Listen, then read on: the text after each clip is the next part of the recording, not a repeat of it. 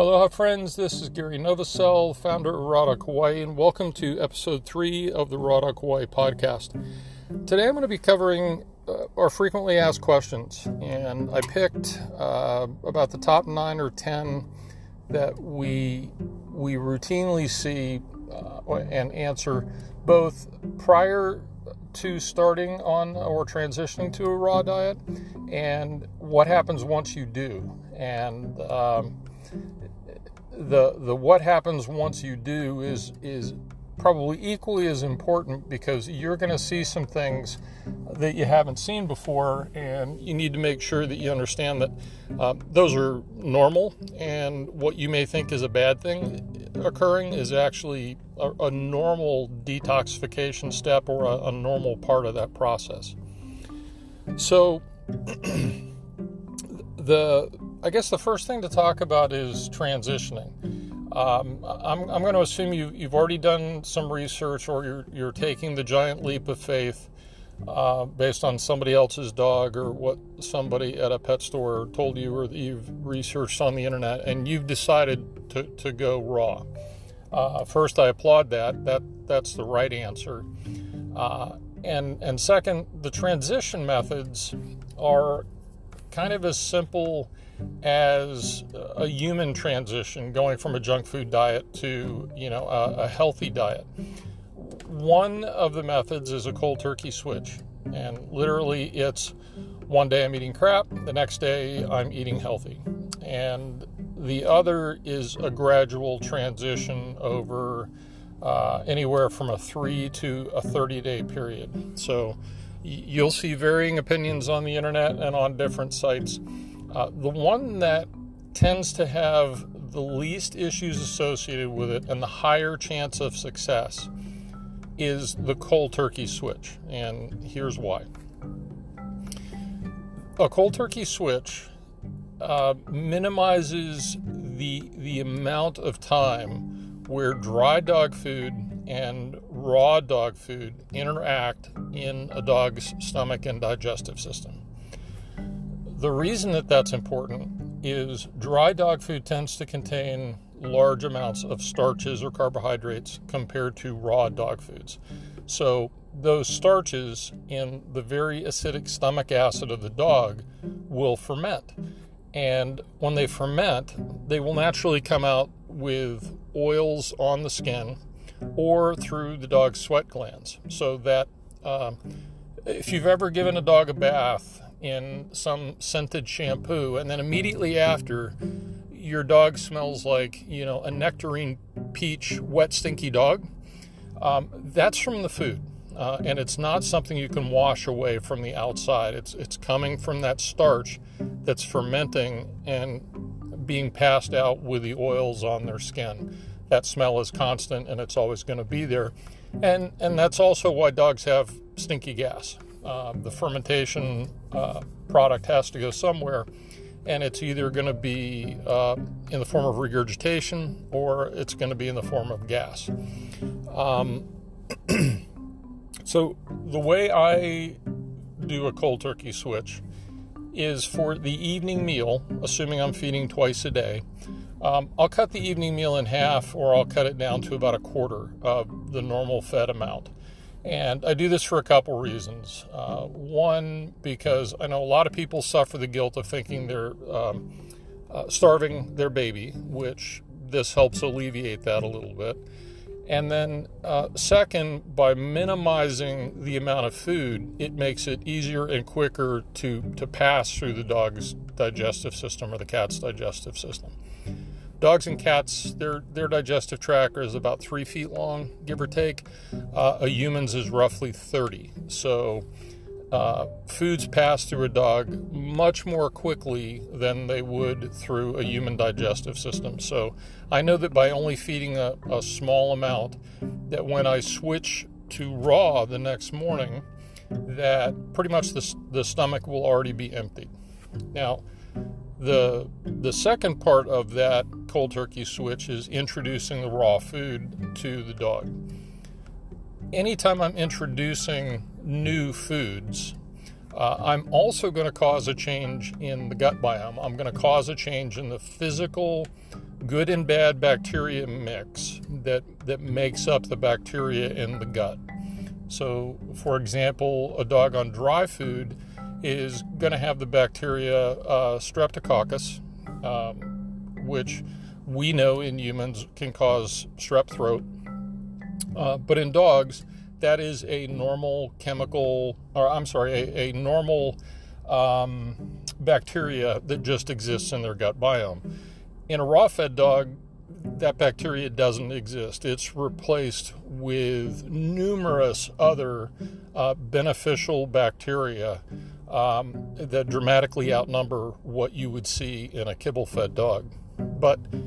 So that next morning, I'm going to do kind of the same thing I did the night before. I'm going to feed a quarter to half of the normal serving that I would give my dog. And then in the evening meal, I can either increase it to the full amount that I would give my dog for that meal, or I can still reduce it and keep it at about a half portion. So in effect, I'm simply for a day or two span reducing the amount of front end kibble load going in, and then I'm gradually increasing the raw food fed over a period of a day or two. So that's considered a cold turkey switch. Takes about 2 days.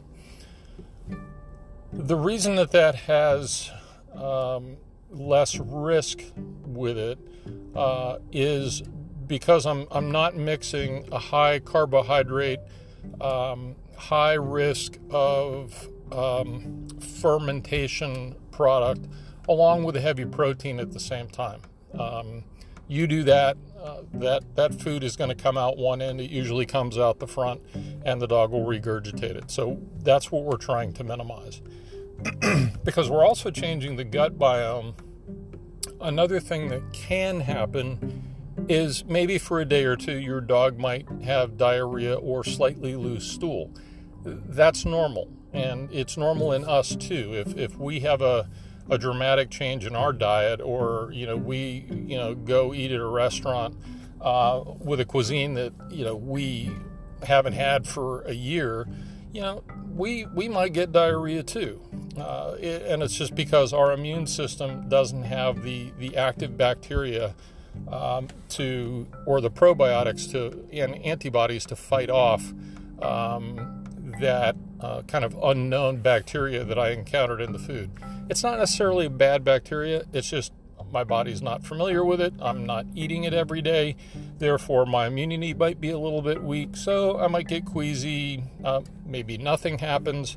More than likely nothing happens, but diarrhea is one of the things that if I transition from one dry to another dry, dry to canned to raw, raw to dry, diarrhea can occur.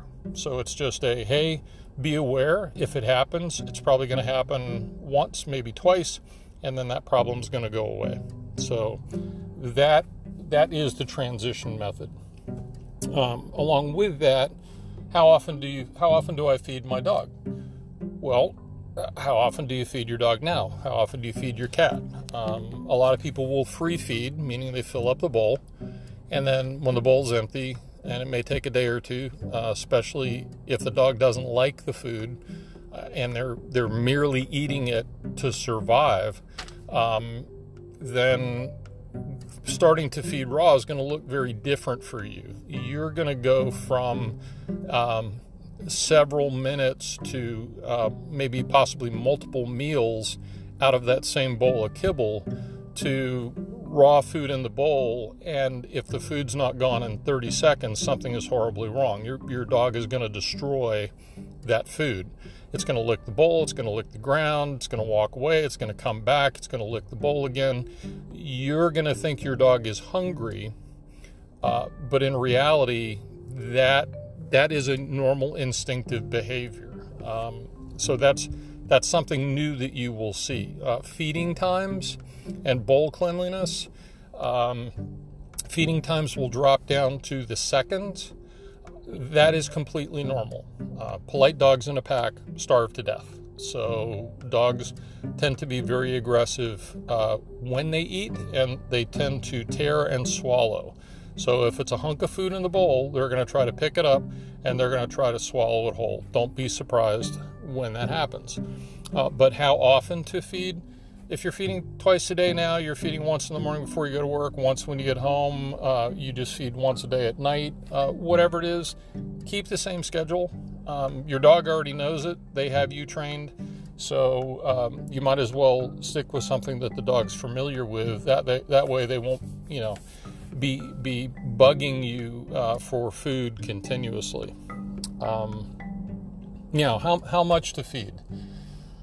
So if you look on the internet and you look at all the raw food calculators, most of them are going to recommend something in the 2 to 3% of the dog's body weight per day. So that is to say, if you had a 100-pound dog, that formula would say you feed between 2 and 3 pounds of food a day.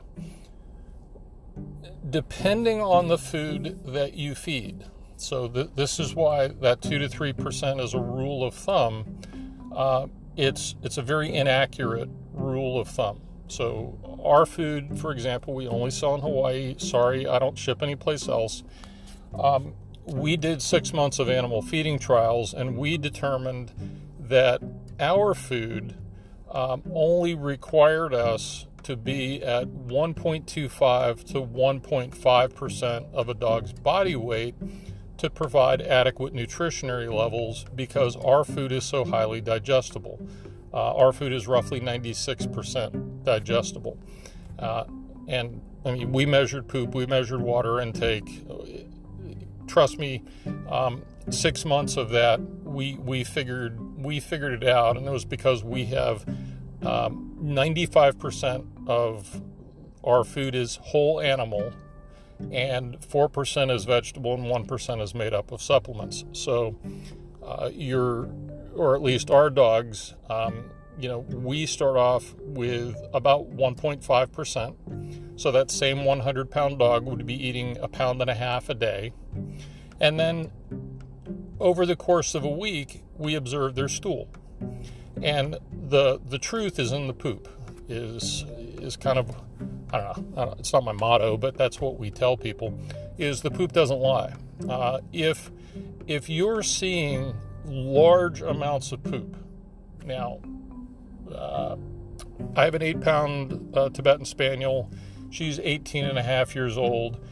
She will literally eat about 4 ounces of food a day, which is enough of our food to feed about a 20-pound dog, and her poop is a ball slightly smaller than a dime, and it's usually one little pellet, and that's it, once per day. I have a 90-pound Cane Corso Mastiff. He eats about 1 pound of food per day. Occasionally he'll get an egg and some coconut oil or organic apple cider vinegar in it, but his poop is usually about the size of maybe 1 or 2 golf balls. And when they come out, so once he excretes them, you can literally step on it and the poop will crush, as opposed to if you step on a kibble-fed dog's poop, it's going to be on your shoe, and you've just made a horrific mistake. So with raw fed foods, yep, you're going to see most of the brands, because they have lower amounts of protein, are going to say you need to feed 2 to 3%.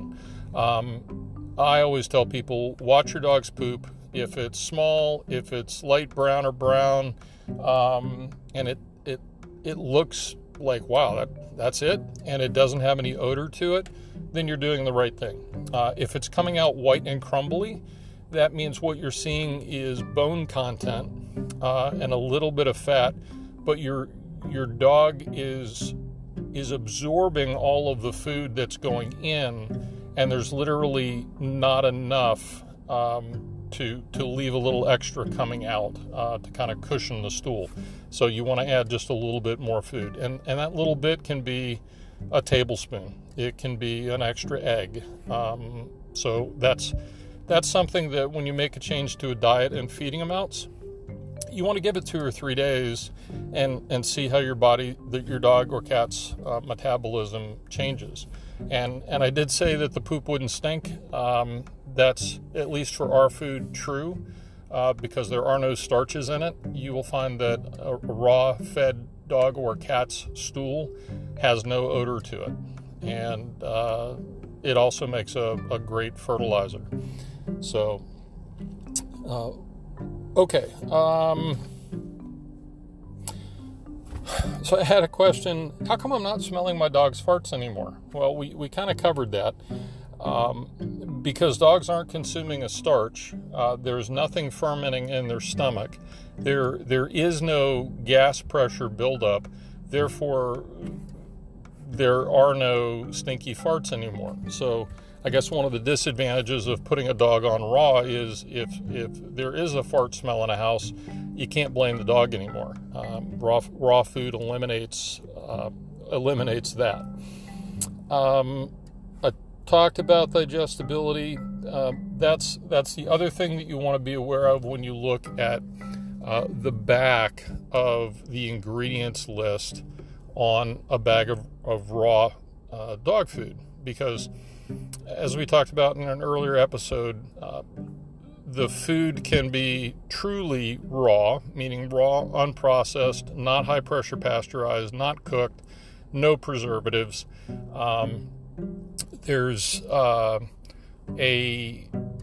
food that you'll see in the pet food aisle that it's in its own little refrigerator, and it's got like a 4 or 5 month shelf life. Trust me when I tell you that there's no way you can put chicken in a tube or in a little can and keep it in the refrigerator for 6 months and have that chicken still be good without a massive amount of preservatives. So if that's not the kind of raw that I'm talking about raw that has been frozen raw, prepared fresh raw, you've made it at home, or potentially freeze-dried. So the way that you want to know how whole that food is by looking at the ingredients on the back. You also want to look for a statement that says this food meets the AFCO guidelines and nutritional profiles for dogs for all life stages, or something close to that.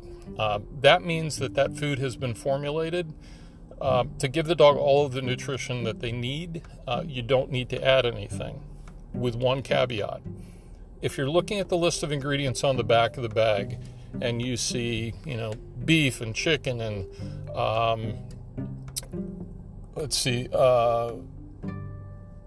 beef heart, beef liver, finely ground bones, you see some vegetables, and then you see this long list of added vitamins and minerals and chemicals and things that you're not sure what they are, more than likely that food has been high pressure pasteurized or it's been cooked.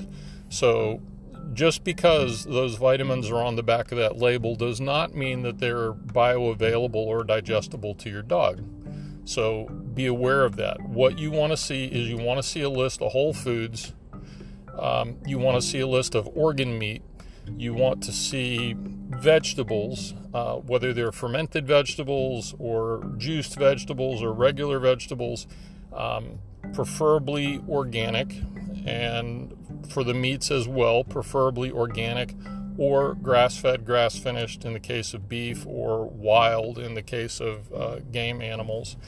You might see kelp powder or coconut oil or fish oil or other things. But you want that list to be pretty short. You want to be able to pronounce everything that's in there, and you don't have to look something up in a dictionary. If you've got to do any of those things, then that's probably not something that you want to give your dog. So that's my rule of thumb for figuring out which is the higher quality food. Also, that ingredients list that's on the back, and this is also true for kibble, but those ingredients lists are based on the wet weight of the ingredients before any processing occurs. So when I'm looking at a bag of kibble and it says beef and beef liver and then oatmeal and then quinoa and then peas, whatever, that's on the wet weight of the ingredients. Now, once it's cooked, wheat or oatmeal or quinoa, they're not going to lose very much water weight, right? Their weight's going to stay the same. But that beef and that liver, that's going to lose probably 70 to 80% of its water weight. So while before cooked, it was the number one ingredient, after it's cooked, it's really by weight, probably the 6th or 7th or 8th ingredient in the list. So when you see that, don't assume you're feeding your dog beef first by weight. What you're actually feeding your dog is starches first by weight, and then somewhere down on the list, beef and the organ meat happens to pop up. And that's one of the marketing tactics of the dry dog food companies, is they know that people don't know that. So now you do, and you're armed and you can tell your friends that. Treats.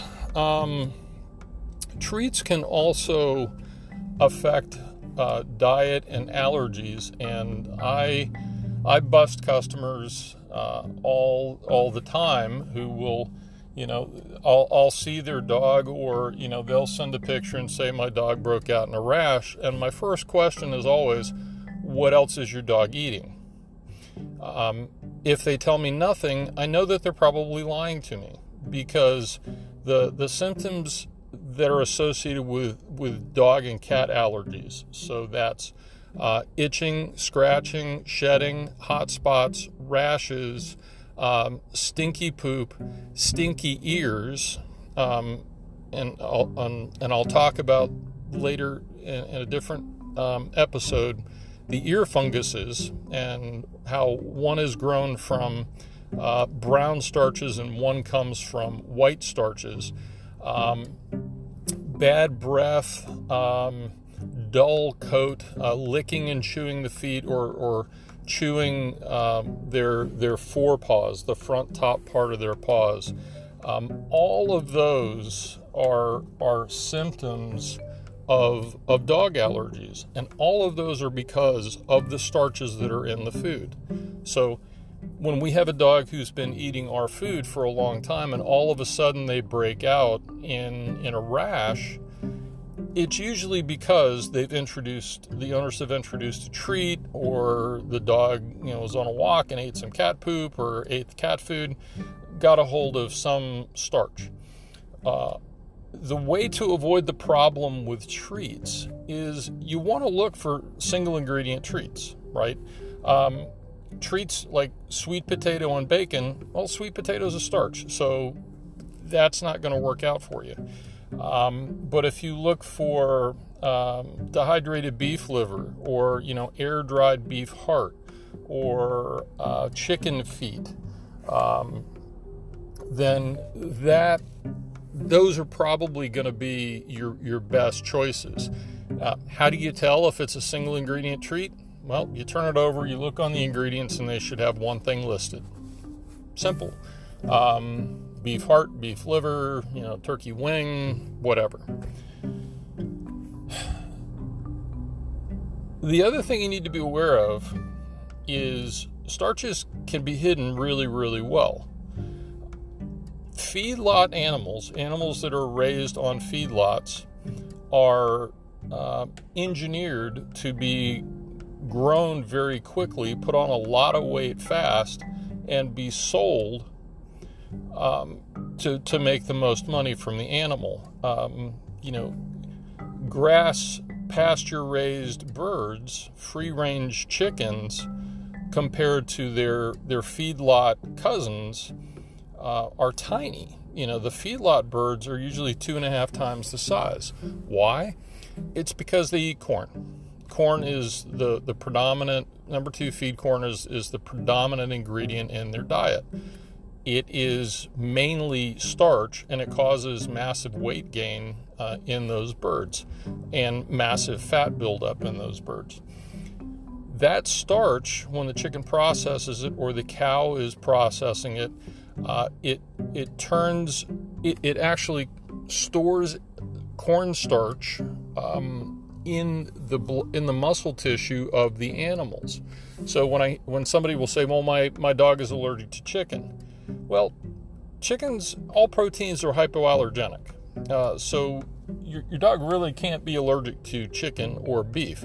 But what they can be allergic to is chicken or beef that ate corn, because they are, the dog or cat is experiencing the byproduct of eating that corn, which is the starches that are built up in the muscle tissue of the feed animal.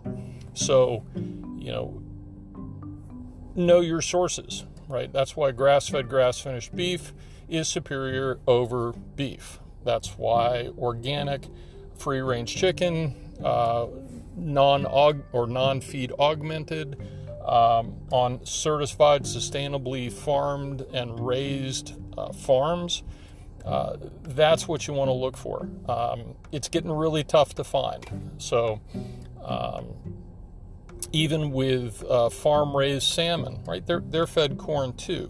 So you have to be aware of the source, and hopefully your raw pet food manufacturer is transparent about it.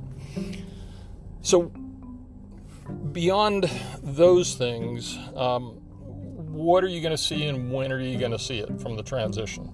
So from the time I make a transition, the first comment that we hear back from our customers is, "Oh my God, my dog has so much more energy." Typically it's the, you got your puppy back.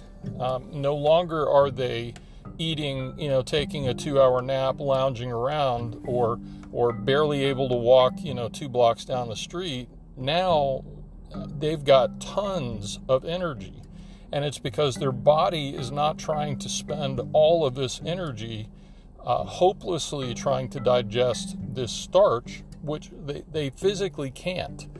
It's when it ferments, it converts into malts, and their body is not designed to excrete enough amylase from their pancreas to digest that amount of starch, and their gut biome is not built around starch, that massive a load of starch introduction. So literally it causes their pancreas to over excrete its hormones, burn off B vitamins, causes insulin production, which drops their blood sugar, because the pancreas is trying to guess what this stuff is. And as an end effect of that, they burn off all their blood glucose, so they're exhausted. So they've got to lay down and take a nap pretty shortly after they eat, and they literally barely have enough energy to kind of make it through the day. So my little 18.5-year-old, Tibetan, she sees Elise, she's going for a walk. I mean, she's still up and kicking, but we have customers with dogs that just have said, "Thank you for giving my puppy back." But that's usually the first thing. The second thing is the smaller poop. People will say, "I think my dog's constipated." Well, why do you think that? Well, I haven't seen them poop. Well, maybe they did poop, but you're looking for these big piles of poop. Maybe it was just one little ball that kind of popped out, and it looks like a rock in your driveway. Pay a little bit more attention. Or maybe your dog's only pooping every other day now because they're absorbing all the food. So the size of the stool and the smell of the stool goes away the more and more your dog detoxes. Hair regrowth. So hair regrowth is something that happens relatively quickly, and the subsequent change in the texture of the coat and shedding. Much less shedding, much more luxurious coat, and then places like on the muzzle where dogs' muzzles usually turn gray, you'll see that fresh hair start to grow in. Bare spots, you'll see hair start to grow in there. On male dogs, stud tail, which is at the base of their tail, right on the top of their hindquarters. Sometimes that gets bare from excess testosterone. You'll see hair regrowth there. But yeah, their coat over the course of a month will turn into, you know, like a Pantene supermodel commercial. Hoping I get sued by Pantene, but yeah, that's what their hair is going to look like. So that's something that you'll see. Licking and chewing of their feet, scratching of the ears. You're still going to have to wipe out their ears for a period of time to get the dirt out, but one of the things you'll notice that as the month progresses, the stink that comes along with that dirt is going to go away. If you find yourself rubbing or scratching inside your dog's ears and smell your finger or smell the paper towel, you'll find that, you know, after a while, it just smells like warm wax. It doesn't stink like it did before, and neither does your dog.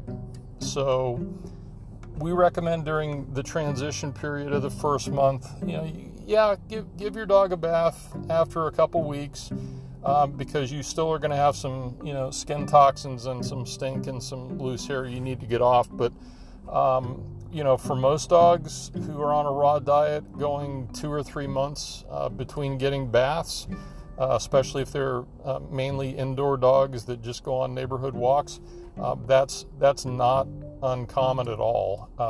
It's actually more harmful to give them the bath and strip the oils off their skin and off their fur than it is to let their bodies do the job of keeping their skin and hair clean themselves. But if your dog is anything like mine and likes to find the freshest pile of poop and roll in it, then you're probably going to have to give your dog a bath. That one I can't help you with. And then I guess finally, and this is, I think, what freaks out dog owners the most, is they'll get to the point where they think their dog is too skinny. I can see my dog's ribs. Oh my God, my dog has lost so much weight. Oh my God, my dog doesn't have a stomach anymore. Well, see, those are good things, because what you're used to comparing your dog to is other fat, kibble-fed dogs with no energy. So if you take before and after picture. So before you start a raw diet, if you take a top-down picture, you take a side face picture, and then you take a side body profile picture. And then every 2 weeks, take that exact set of pictures and compare them.